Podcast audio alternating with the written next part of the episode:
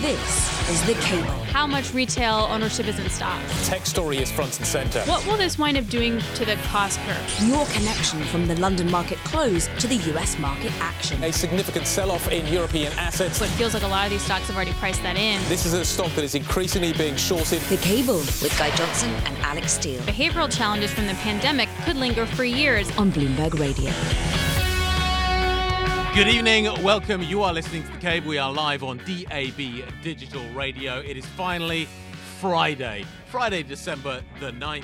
Uh, we have much to talk about this evening. Good evening, everybody. I'm Guy Johnson in London, alongside this evening, Bloomberg Opinions, Marcus Ashworth. Um, Marcus, before we get to our chat, before we get to figuring out what is happening in the world, let me just update everybody uh, on what is happening in the markets. The FTSE 100 cl- today closing flat uh, at 74.76. We're down by around a percent uh, on the week. Um, we have seen a pretty similar story actually for most of the main European markets. Stateside, the, the S&P is up by around three tenths of one percent. We saw a slightly stronger than anticipated PPI print, producer price inflation, a little bit earlier on, uh, which many are kind of kind of viewing as the warm up act for the big CPI print, consumer price inflation, which we're going to get out next week. Next week is absolutely huge. You have got the Bank of England, you have got the Fed, you have got the uh, ECB, you have got inflation data from all over the place. You have got some other central banks in the form of the Norges Bank as well. Uh, so there's lots going on next week. Plus, of course, uh, you have Sam Bankman-Fried potentially testifying in Washington D.C. So next week could be the kind of the last big week of the year for us to watch out for. Marcus, good evening. What are we taking away from this week, though? um, well, we are lockstep, and good evening, Guy. We are lockstep in with what the dollar is doing at the moment, and what the US Treasury market is doing. Is in essence, uh, Europe, UK are are not doing anything on their own. If that makes any sense, there really isn't that much divergence. Um, other than the fact I see oil going down, um, and obviously we've got uh, you know a bit of noise we'll talk about later about some modest, very modest reforms in the UK. But really, it's we're expecting 50 50 50 next week from the Fed and then the Bank, Bank of England and the ECB. And that's got everyone uh, in lockstep. Bonds are continue doing extremely well, oil is continuing to do extremely badly, and stock markets Yep. are sort of meh. Yeah, uh, Derek Halpenny made a good point to me a little bit earlier on. He said that if the CPI print out of the states is hot, then the the market will, and then we get a hawkish Fed. Th- those two things will kind of augment each other. But if the CPI print is soft, then the market will ignore the Fed if it's hawkish. So we'll talk about that a little bit later on. As Marcus mentioned as well, we've had uh, a bit of a whimper in terms of regulatory reform uh, and the City of London today from the government. We'll talk about that in just a moment. Before we do that, though, let's get some headlines with Charlie. I thank you very much, Guy Johnson. Here's what's going on. Chancellor of the Exchequer Jeremy Hunt says he wants to maintain a friendly relationship with the European Union weeks after he was reported to have said the UK should seek a closer trading tie to the bloc. Speaking at an FT event, he said the events of the last year have demonstrated that we are interdependent and it's going to be a friendly relationship with our neighbors. A newspaper report of his private views about UK EU ties sparked concern among some conservative lawmakers that the government would try to soften the Brexit deal it agreed to three years ago. Goldman Sachs and JP Morgan are likely to be among the beneficiaries of the government's financial services reforms through a proposed relaxation of ring fencing capital rules that will boost their UK savings arms. Amber Group, one of Asia's top leading crypto trading and lending platforms, is cutting jobs, scrapping retail operations, and terminating a sponsorship deal with Chelsea in the latest retrenchment to hit the digital asset sector. And Russian President Vladimir Putin says Russia may cut its oil production in response to the G7 cap on the price of its crude. He told Russian reporters today a decision on Moscow's response will be announced in a presidential decree within the next several days. That is the latest from the news desk. Guy Johnson, back to you now in London. Charlie, thank you very much indeed. Charlie will be back in around 30 minutes' time to keep us updated on what's happening uh, and bring us all of the headlines. Um, Charlie mentioned it, Marcus mentioned it. Uh, this this reform package that we've seen announced today by the government, they're calling them the Edinburgh reforms. Uh, a few days ago, they were going to be called Big Bang 2.0, but as it turns out, um, they're not really a big bang, they're not really a small bang, they're more of a whimper actually uh, in terms of uh, what we've ultimately got. Um, we were expecting more. We were certainly expecting a Brexit dividend for the City of London uh, as it hoped to, might, uh, to mount a fight back against continental centres and, of course, New York. Now, my good friend and colleague Lizzie Burden caught up with the Economic Secretary to the Treasury and City Minister Andrew Griffith a little bit earlier on to get his perspective on how important these reforms really are. I've been extremely busy working with the Chancellor to bring forward what are 30, so it's a package of 30 reforms, the Edinburgh reforms. They cover every part of financial services from building societies, consumer credit to our wholesale markets, how we get more listings back in London, uh, and how we make sure that we get the right balance of investment in the UK with things like Solvency II, still within a very prudential, safe regulatory structure. Andrew Griffith talking to to uh, Lizzie Bird a little bit earlier on. Um, Marcus, until a few days ago, this was dubbed Big Bang 2.0. It was never really going to be a Thatcherite kind of wholesale reform of financial services. What have we actually, though, ended up with? Well, I think to be fair, I think Hunt realised uh, pretty early doors he, he needs to drop the the Big Bang aspect of it. But nonetheless, um, you know, whatever we may have expected, uh, the whole they're also not really joined together in the sense there's not really much of a you know you could done any of these things or a lot of these things anytime in the last six years. I mean, uh, producing settlement dates from two days to one day, great um, making a, a, proper tape, so a record of of, of uh, bond transactions, again makes very sensible. A lot of these things are already happening in Europe, so um, in, in, some senses, this certainly isn't the Singapore on Thames uh, style, uh, uh, and it's not widely diverting or diverging even from uh, the European Union, because a lot of the unbundling stuff of MiFID two. Um, is again is it, it, never really happened in Europe. Uh, we went through the pain here in the city, and, and some of the stuff which we should have done, never have done, but certainly unwound much earlier.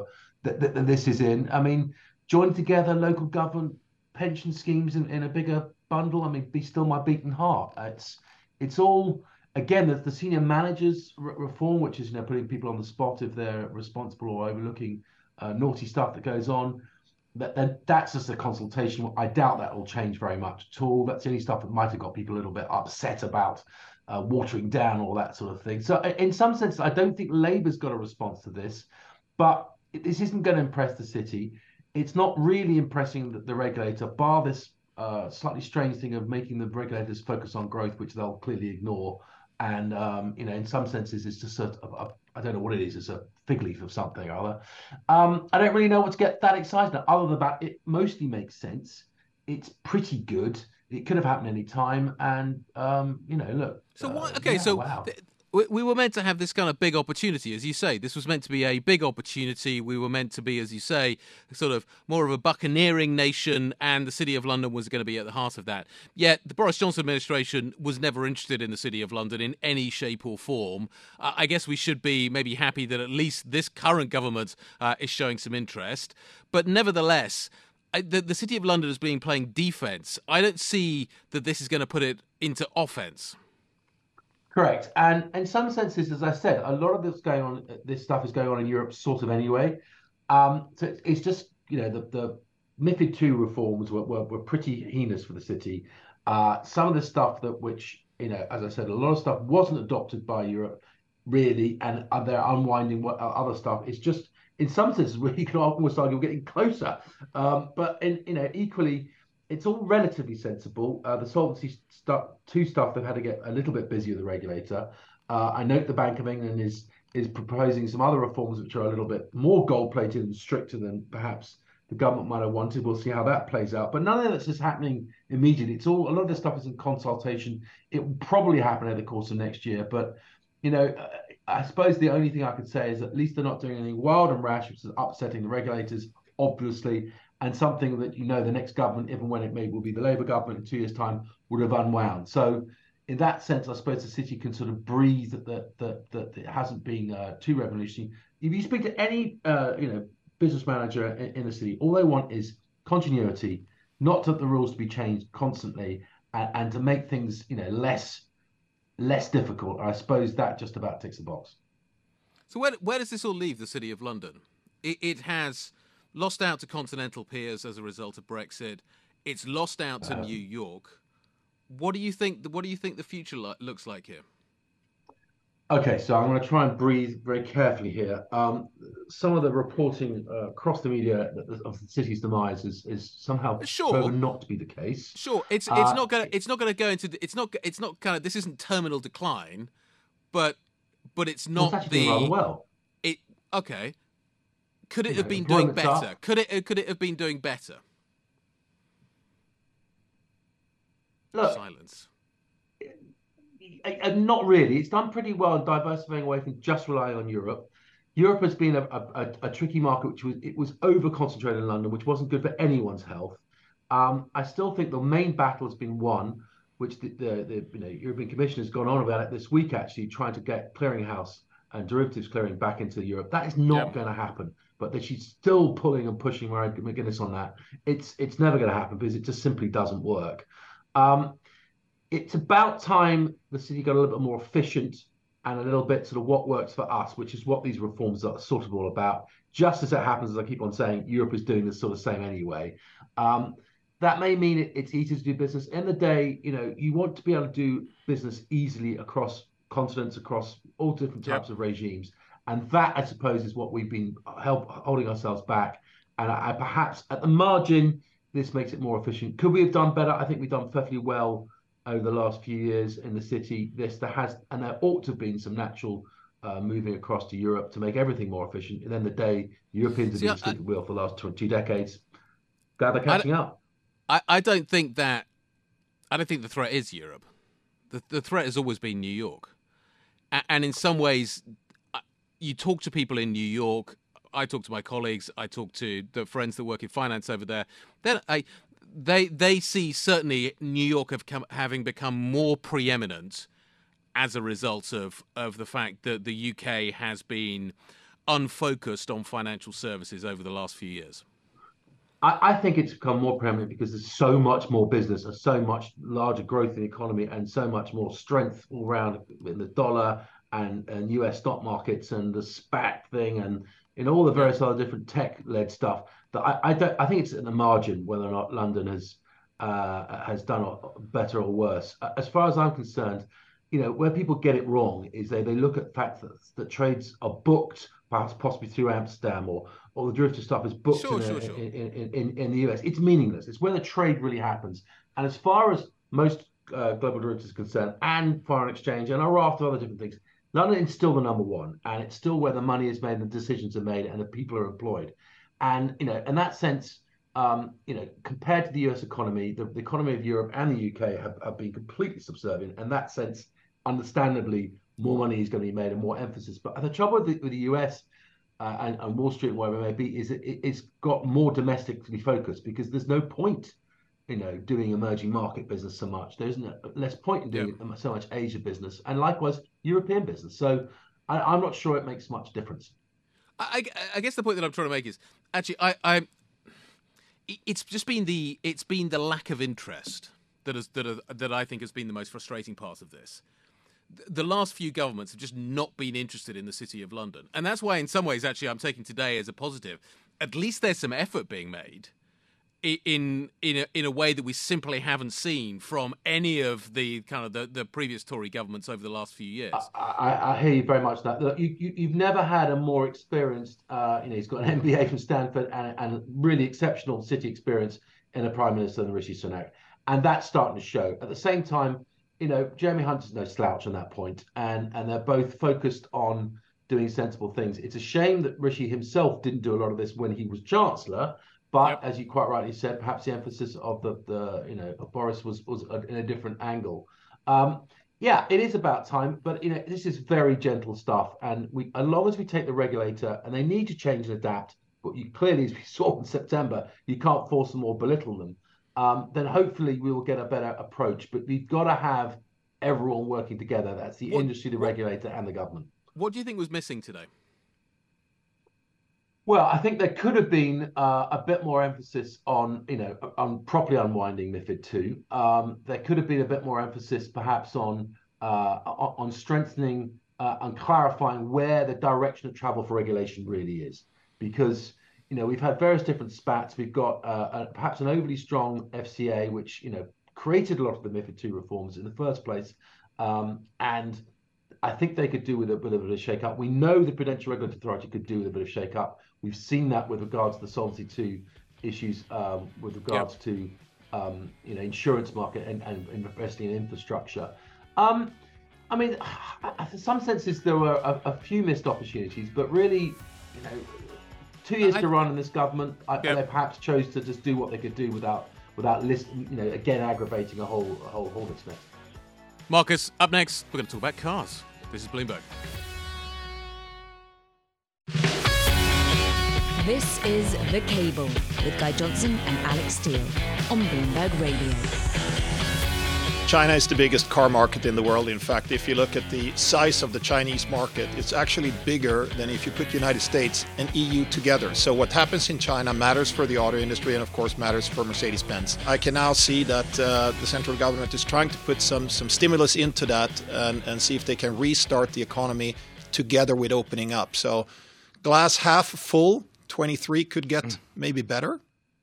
Ola Källenius, he is the CEO of Mercedes Benz, uh, talking to the surveillance team a little bit earlier on, just reinforcing the importance of the Chinese market to Mercedes Benz and so many other car companies. Tesla, in many ways, in the EV market, was a trailblazer in China. Uh, it has a plant there uh, in Shanghai that has been hugely important to making inroads into that market. But there are slight wobbles now starting to appear in that strategy. We've now learned that Tesla will suspend output in stages. It's going to be staged over the next few weeks at that Shanghai plant until the end of the month. Um, we think potentially this shutdown could last as long as uh, January. Now, uh, uh, the, the big question here is whether or not this is just a kind of Chinese New Year opportunity holiday period to maybe fix the production line. Like these are these are kind of difficult beasts to, to, to wrangle, uh, and often there are things that you want to do and work on? Uh, or is this actually a bigger demand story, a slowdown story uh, that maybe has a bigger, more long term impact? Craig Trudell, Bloomberg uh, Global News Czar, joins us now to talk about this. Craig, which one of those two do you think this is? We're going to see this kind of stage shutdown in Shanghai for Tesla. Is this just regular kind of regular fixing of, of bits of kit they need to work on, uh, or is this something maybe a little bit more sinister?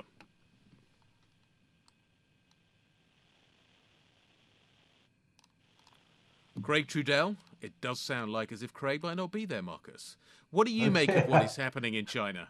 um, the great thing about about what's going on in China is we have absolutely no idea, and this is this why I always struggle with people invest, let alone you know big companies like Caterpillar who got burnt so horribly you know a decade ago, and no one seems to really learn. But you know, for someone like, for instance, Volkswagen, who made you know multi multi billion commitments, and clearly Tesla, in, in this instance here, they they've got a, a, very big commitment to China, which is in theory a fantastic trade because the burgeoning middle class will make all their dreams come true. Until issues like this arrive, and and I don't know is the honest answer. I mean, it's it's quite clear there are some issues here in China, and you know, stopping production when, and as you quite rightly say, they've got a window to do uh, perhaps maintenance work or revamping of the, of the production line uh, later in January when it's when it's the uh, Golden Week there. I mean, it's sorry the um, you know, celebrations that they've got. Um, this coming right now, right with what's going on, it does make you know people like with delay you know accounts for the year. It's always a bit suspicious, isn't it? Absolutely. We found Craig Trudell. We could all breathe a little easier now. Craig Trudell, Bloomberg News Global Car Czar, um, joining us on this story. Craig, let's talk a little bit about what is happening. Marcus and I are just kicking around the idea that maybe actually this is just regular maintenance being performed on the uh, the Tesla factory. It's been running at full steam for a really quite a long period of time. Maybe they're just taking the opportunity uh, to to fix a few things, or is this actually something a bit more serious? Maybe is is this about demand? Yeah, I you know I I think uh, the the fact that they recently uh, did uh, some upgrades and, and equipment maintenance to the plant suggests to me that that this is more than than just that. I think this is a matter of of uh, you know some problems that aren't necessarily you know Tesla specific. Uh, we we actually saw you know for the month of November, uh, sales industry wide down 9.5 percent year over year. Uh, down 10.5% from October. So, you know, a, a real, uh, you know, hit to, to demand in, in the month of November. And obviously, we've seen some of these, uh, you know, sporadic uh, lockdowns and, you know, carry on in, into December. So, you know, some of the things that are that are hitting uh, Tesla are, of course, hitting other car makers. And I, I think there's also a real concern about, you know, a drop off, uh, you know, into the new year uh, until and unless we hear from, from the government in China that they're going to extend some of the support that they've uh, extended to the electric vehicle industry, uh, there, there's a real, you know, uh, sort of question mark as to whether or not that will be extended. There is some speculation that maybe, uh, you know, we'll have a, another year of, of, of that uh, support, but right now, you know, the, the plan is for that to be you know pulled away in, in 2023. And as long as that's the case, there's reason to, to be concerned uh, you know going into the new year. So Craig, I mean, you know, trying to separate away, it's probably not possible from the lockdowns. Is this this is a, a drop off in demand which is really very worrying? I mean, a 10% drop or whatever it was is is pretty pretty large. I mean, I, you know, some of it could be delayed demand, you know, coming through uh, because of these lockdowns, or is this really actually a sign of economic weakness that we really must be paying much more serious attention to? Yeah, you know, I, I think it's some some uh, demand issues in China. I also wouldn't necessarily discount uh, demand issues elsewhere, and and you know, one other factor that hasn't necessarily gotten a ton of attention is the fact that this became such an important source of exports for Tesla, and including over here in, in Europe, right? So they, they were shipping quite a lot of, of uh, Model 3s uh, from from the Shanghai plant to Europe. Uh, you know, they've ramped up uh, production in Germany. Uh, the you know the so the need to source Model Ys from that factory uh, is not what it was before. So that's another factor to consider here. This is not just a plant just for the domestic market. It really became you know more than that uh, over the last uh, year plus. So. Uh, you know, th- this is a, a case where you know it was a, a factory that you know, underwent some some recent work to really boost production quite a bit. And you know, the the sort of expectation that uh, you know strong yeah. demand and long wait list was going to last forever, you know, clearly has not panned out. We've seen you know the the wait times for a Tesla drop dramatically over the last you know I would say four or five months. I've got 30 seconds left, Craig. How how price sensitive is the market here? If we see like other car companies prices coming down rapidly, is that going to stimulate demand?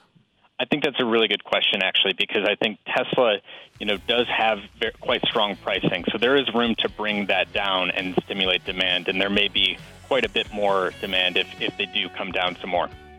Worth the wait. Craig, always a pleasure. Thank you very much indeed. Bloomberg's Craig Trudell on what is happening with Tesla out in Shanghai. Up next, we're going to talk more about what is happening next week. Big week for central banks. We're going to kick it off with the Bank of England. This is Bloomberg.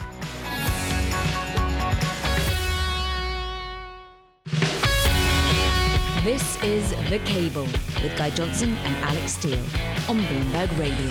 Good evening, welcome. You're listening to The Cable. We're live on DAB Digital Radio. I'm Guy Johnson in London, alongside this evening Marcus Ashworth of Bloomberg Opinion. Alex Steel uh, has the day off. Let's talk about where we are with the price action right now. Um, this is the cable, so let's start there. The pound having a relatively good day today, certainly against the US dollar, 122.87. A little earlier, uh, we had a little look north of uh, 123. Uh, I was talking to Derek Halpenny of MUFG a little bit earlier on, suggesting maybe what we now see, though, uh, with a, uh, a, difficult winter ahead for the UK, is a drift down towards kind of the 115 level. Uh, in terms of the equity markets, we saw the FTSE 100 today closing fairly flat, 74, 76. we have seen oil stocks under a little bit of pressure today. Uh, but over in the United States right now, we've got a fairly flat session underway. Uh, the S&P is up by one tenth of one percent. The Nasdaq's up by around three tenths of one percent. Everybody's really kind of looking forward into next week, trying to figure out what the big moves are going to be. We've got a whole series of central banks. We'll talk about those next. Um, they're going to be meeting. Plus, we've got a whole load of inflation data as well uh, to factor into the equation. So that's what we're going to do over the next 30 minutes. Uh, we're going to talk about uh, and try and set you up for uh, some of those meetings that are going to take place place. It's the last real big week of the year. Uh, are we about to go out with a bang? Well, let's uh, let's figure out what's happening right now with Charlie Pellet.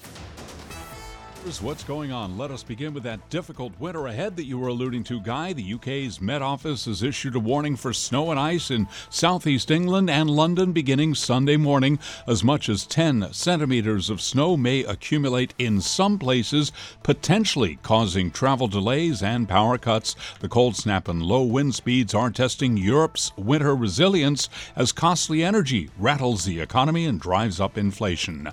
Santander UK has been fined 100 108 million pounds by the financial watchdog, the UK financial watchdog, over repeated anti-money laundering failures that included a series of missteps over its monitoring of hundreds of millions of pounds of suspicious funds. The bank, according to the Financial Conduct Authority, said the bank had serious and persistent gaps in its oversight of business customers over a 5-year period through 2017.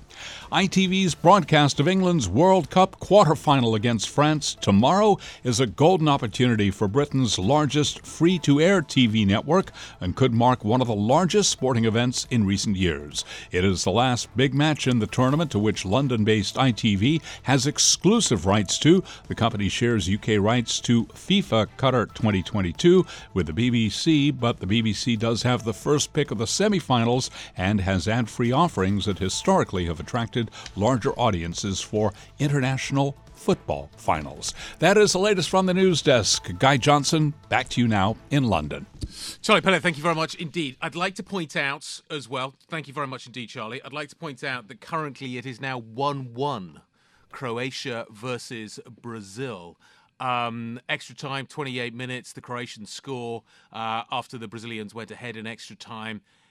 Is this one heading for penalties? Are we about to see a potential surprise? Brazil, the firm favourites right now, um, but maybe struggling a little bit uh, against Croatia. Anyway, I will keep you updated in with what is happening there. Um, quick uh, conversation uh, about these central banks, I think, is is now justified. Next week is a kind of huge week. Uh, we've got the Bank of England, we've got the ECB, the European Central Bank, and of course the Federal Reserve, uh, all out with decisions. There's a whole load of other meetings as well. The Norges Bank, for instance, the SNB, uh, both have decisions uh, that they need to be making as well. But let's start at home. Let's start with the Bank of England and talk more about what we could get from Governor Bailey and co. Marcus, it appears as if the central kind of expectation is that we get a 50 basis point hike, a half a basis, a half a uh, percent hike from the Bank of England, but nobody's quite prepared to rule out 25, and nobody's quite prepared to rule out 75 either. Well, the reason is is that we might get a four, even possibly five-way split amongst the uh, uh, nine members. Um, from what we know, uh, starting on the dovish side, um, Silvia Tenreyro uh, was voted only for 25 last time. She may even vote for no change. Uh, then the newest member, Swati Dhingra, uh, was also, you know, perhaps uh, on the dovish side. We expect her possibly to only vote for 25. Uh, the bulk, however big that bulk may be, will probably vote for 50. And then you could well have um, a couple of the hawkish ones uh, voting for 75 still. You know, I watched Ramsden speak the other day and though he did throw in a little, you know, vignette that maybe if inflation came down, they could cut rates at some point. I, I don't think that was on his front and center as an agenda. I think he's still very much wanting to keep on hiking quite hard. So the question is, uh, do the bulk of the um, you know swing it to 50? I think the way that divide is, it's almost certainly will settle at 50, and that's why. The the thing is, is that can you have a hawkish hike when it's 50 basis points? Well, I suppose you can in the sense that it's not 75, but how much, how aggressive they say they're going to carry on hiking is really what people are looking for. Is that forward guidance, which they don't really give us anymore, but they in essence they are going to have to a bit. It's whether or not this is 50 and there might be one more 25, and that's the done, them done, which is sort of where I expect uh, Bank of England rates to settle out about 375 from the current 3% or they're going to say no we, you're, we're going to give you 50 but the next time you know probably give you another 50 and we might do a, another one. And that would be hawkish and that i think is where the risk are to bond prices. The, the reason the reason potentially for that more hawkish tilt would be what is happening in the labor market. The, the demand story looks like it, it is softening up, but this is a labour market that I think is incredibly tight and likely to remain incredibly tight. There's a number of factors uh, kind of behind this. Uh, what is happening with people leaving the labour market, the lack of immigration that the UK is experiencing at the moment, etc., um, etc. Et How concerned do you think the Bank of England is going to have to be that it's going to have to continue to kind of lean on that? That, that basically this is an economy, given where the labour market is, that needs to run significantly slower. Well, this is the, the divergence, I think, between um, as I mentioned, Ramsden, who's uh, definitely governor, he would normally expect to be in the pack and, and and backing very much what Andrew Bailey. Andrew Bailey is giving you know vibes of like let's not overdo it here. We've got a recession coming. Yep. You know, obviously full employment means that the recession is unlikely to be very deep at the moment, but nonetheless, um, you know, Ramsden is much more concerned about uh, ongoing uh, shortages in labour and and therefore ongoing inflation. And I think that's the problem here, is that we've seen uh, four lower now prints in, in, in, in US inflation. Uh, we have yet to see one clearly coming through in the UK. Uh, we did see one in Europe. Um, we do have our own slight difficulties with the way our energy pricing works here, but you know we would really like to see a lower CPI number, um, and then from then we can see we're probably like the rest of the world. We, we're sort of peaked out, but that that's the reason why we're going to do 50, not 75, probably. What about the housing the reason, market? Could I could just we've got a minute left? What do you think about think uh, the housing market data starting to drop fairly precipitously? Uh, just it just drives me mad. This, you know, what do you expect after the last two months no. of, of, shenanigans with the government? Uh, it's just catch up. The key issue is we closed early for Christmas. Applications have dropped as you'd expect. Approvals are still strong. Look at the current mortgage rates, which are super aggressive compared to where the bank rate is banks are wanting to lend again. It, it, let's wait for the spring. I think by surprise, things will, will, will, recover substantially. We are going to get some froth off the top. The year on year rate is going to go slightly negative. That's just the way the basis effect works. Will we have an actual house price slump in this country like everyone seems to think with? I don't think so. Okay. Marcus has some experience of house price slumps. Always makes him very, very nervous. Um, can I just I... say, full time, Croatia won, Brazil won. Croatia surprising. This this this could be interesting considering just how well their goalkeeper has been playing as we head towards penalties. Um, I will keep you updated. The ECB's next. This is Bloomberg.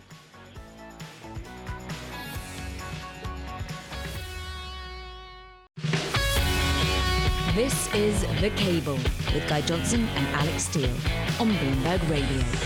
One central bank down, two to go. Let's talk a little bit about the ECB and what we should expect from the European Central Bank next week. Again, the expectation is that we are going to see a 50 basis point hike. Uh, from Christine Lagarde and co. Uh, one of the questions is whether or not we're going to see a firm date for the start of quantitative tightening, i.e., the running off of the balance sheet. Uh, remember, the Bank of England has already started that, uh, and the Fed has already started that. Are we about to see something similar from the ECB. Joining us now to discuss, David Powell, senior euro area economist for Bloomberg Economics. David, what is the central case? What are we expecting from the ECB next week? Well, the 50 basis point hike is basically a done deal. The financial markets are not even pricing in much chance of a larger move. Um, and that's because there seems to be broad consensus. The hawks on the governing council even seem to be okay with 50 basis points. No one's really calling for 75 basis points, um, except maybe one, one, one or two people. Um, and so uh, that seems like a done deal. The real debate is going to be around quantitative uh, tightening. We already know from what Christine Lagarde has told us, most recently in testimony before the European Parliament, that they're going to release broad principles of quantitative tightening in December. We don't we don't know which details exactly they will release, but I think what the market's going to be focusing on is two things. One is timing. When exactly will it start? There doesn't seem to be consensus around that, with the Hawks saying the beginning of the year. Uh, we had the uh, central bank governor from Ireland on Bloomberg TV this week, and he said he favors the end of Q1, start of Q2. Um, and then there's also the exact amount that they're going to do. Um, perhaps the, the easiest thing for them to do would just be to allow the bonds that are maturing from the asset purchase program to completely run off. And we know from the uh, data they published that's about 60 billion euros a month on average for the next 12 months. I don't think, uh, David, we'll get 60 billion. Let's say it starts April 1st.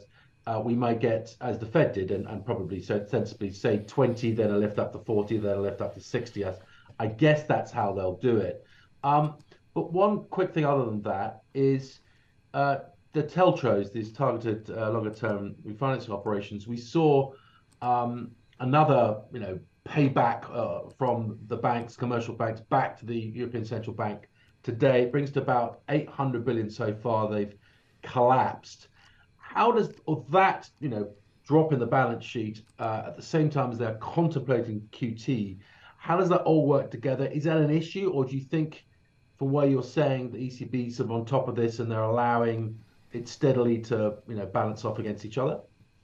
Well, both of these activities, the uh, the rolling off of bonds, um, as well as the returning of cash borrowed through TLTROs, they do the same thing. They reduce liquidity in the economy. They reduce the monetary base to fund both of those. The ECB printed money, and as that money goes back to the ECB, there's less liquidity. Um, so. Uh, they, they accomplish similar things. The today's announcement showed that about one fourth of the outstanding balance going into today's announcement is going to be repaid. That's a large number. That may allow the, the, the doves to say we don't need to be as aggressive as we may have been if that number had been smaller in terms of the rolling off of, of bonds. Um, so we'll uh, we'll see that. But I, I think we have to remember too the bond program is much larger than TLTROs. Going into today's uh, announcement, the outstanding balance was only about 21% of the ECB's balance sheet. So really, the big game is, is still the bond portfolios on the balance sheet. Final quick question, got about a minute left. We have seen thus far in this tightening cycle very little stress in the BTP market. We're about to add potentially QT to the process as well. Is that where we should look potentially for risks as this process unfolds? Um, it is. And not only do we have those things, we also have the uh, huge funding needs of European governments at the start of the year who have uh, announced a lot of support programs to cap energy prices, um, and those those are going to cost several hundred billion euros to fund. So this winter they're going to have large funding needs, and maybe that is a reason the ECB will wait to the end of the quarter, or as Marcus suggested, go for a smaller amount at the start, at least until we get through the winter. Great stuff, David. As ever, thank you very much indeed. We'll look forward to the coverage next week. Uh, Bloomberg's David Powell uh, on the ECB. Uh, and then we turn to the United States. Next week, uh, we have inflation data, as we have here, uh, out of the US. That could be huge. We've also got the Fed Wednesday. That could be huge. Mike McKee joins us next. This is Bloomberg.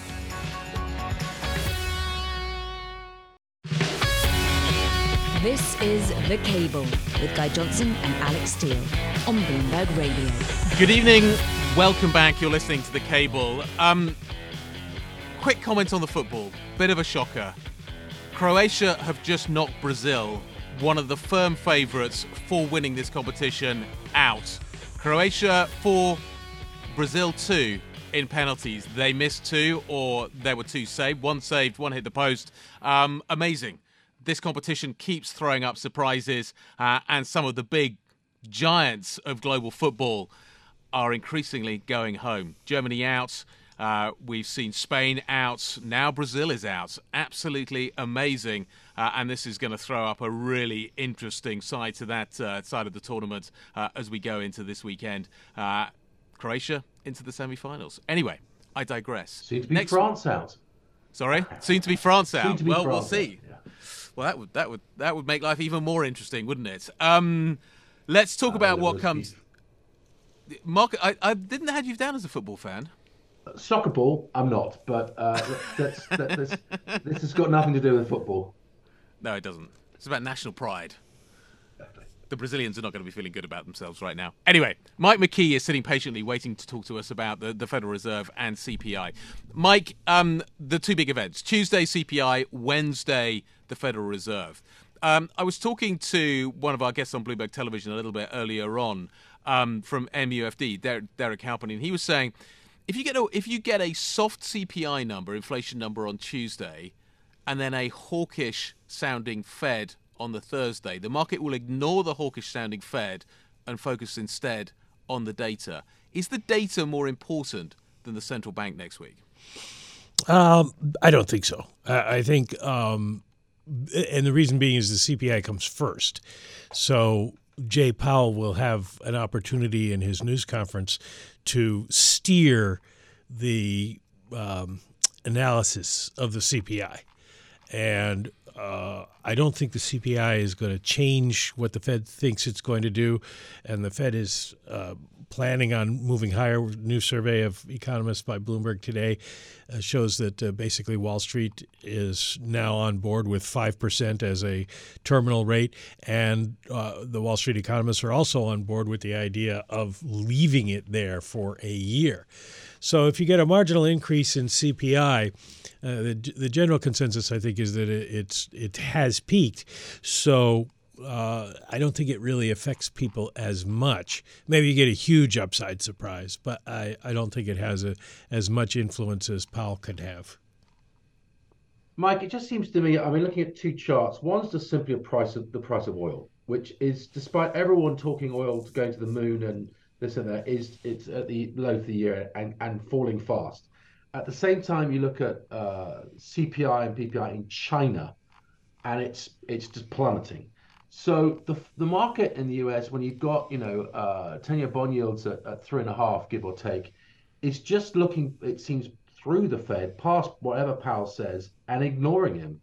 Um, you know, who's going to win this battle? Is it is is the Fed, you know, just going to keep on at it, uh, applying payments? And at this rate, I, I can't even see five percent uh, as as realistic. Certainly not for a year. Keeping there for a year, to my mind, I think is, is my mind is for the birds. Well, I'll tell you what I think uh, about this is that the Fed is determined to bring down inflation and, and won't back off. Uh, that doesn't mean they couldn't change their mind if there was some sort of uh, exogenous event that really sent the U.S. economy spiraling down. But the fact that it may affect other countries isn't going to really uh, bother them. I think that they aren't. Uh, they're they're saying they're going to keep the rate uh, unchanged throughout 2023. I don't think they necessarily anticipate they will have to do that. They think inflation is going to go down, as uh, as most economists do, and go down fairly quickly. So it is possible by the end of the year that the, the, the inflation dynamic changes. However, we've seen with the markets, um, they want to grab onto any sign of dovishness that they can. and so yeah. there's nothing in it for the Fed to say, well, probably June, July, we'll rethink this. Uh, it, it works best for them to just leave it as a year long thing. Isn't monetary policy for the US economy already being eased? As Marcus says, oil prices are down, mortgage rates are, are falling. Um, you have um, uh, gas prices uh, coming down. I mentioned that on the oil side, but but kind of gas prices are coming down as well. Uh, you you've got a whole sort of series of events. The bond market is is coming lower. Equity markets are looking a little rose. I, all of these things point to a, a, an easing of financial conditions in the United States. Is is the Fed comfortable with that?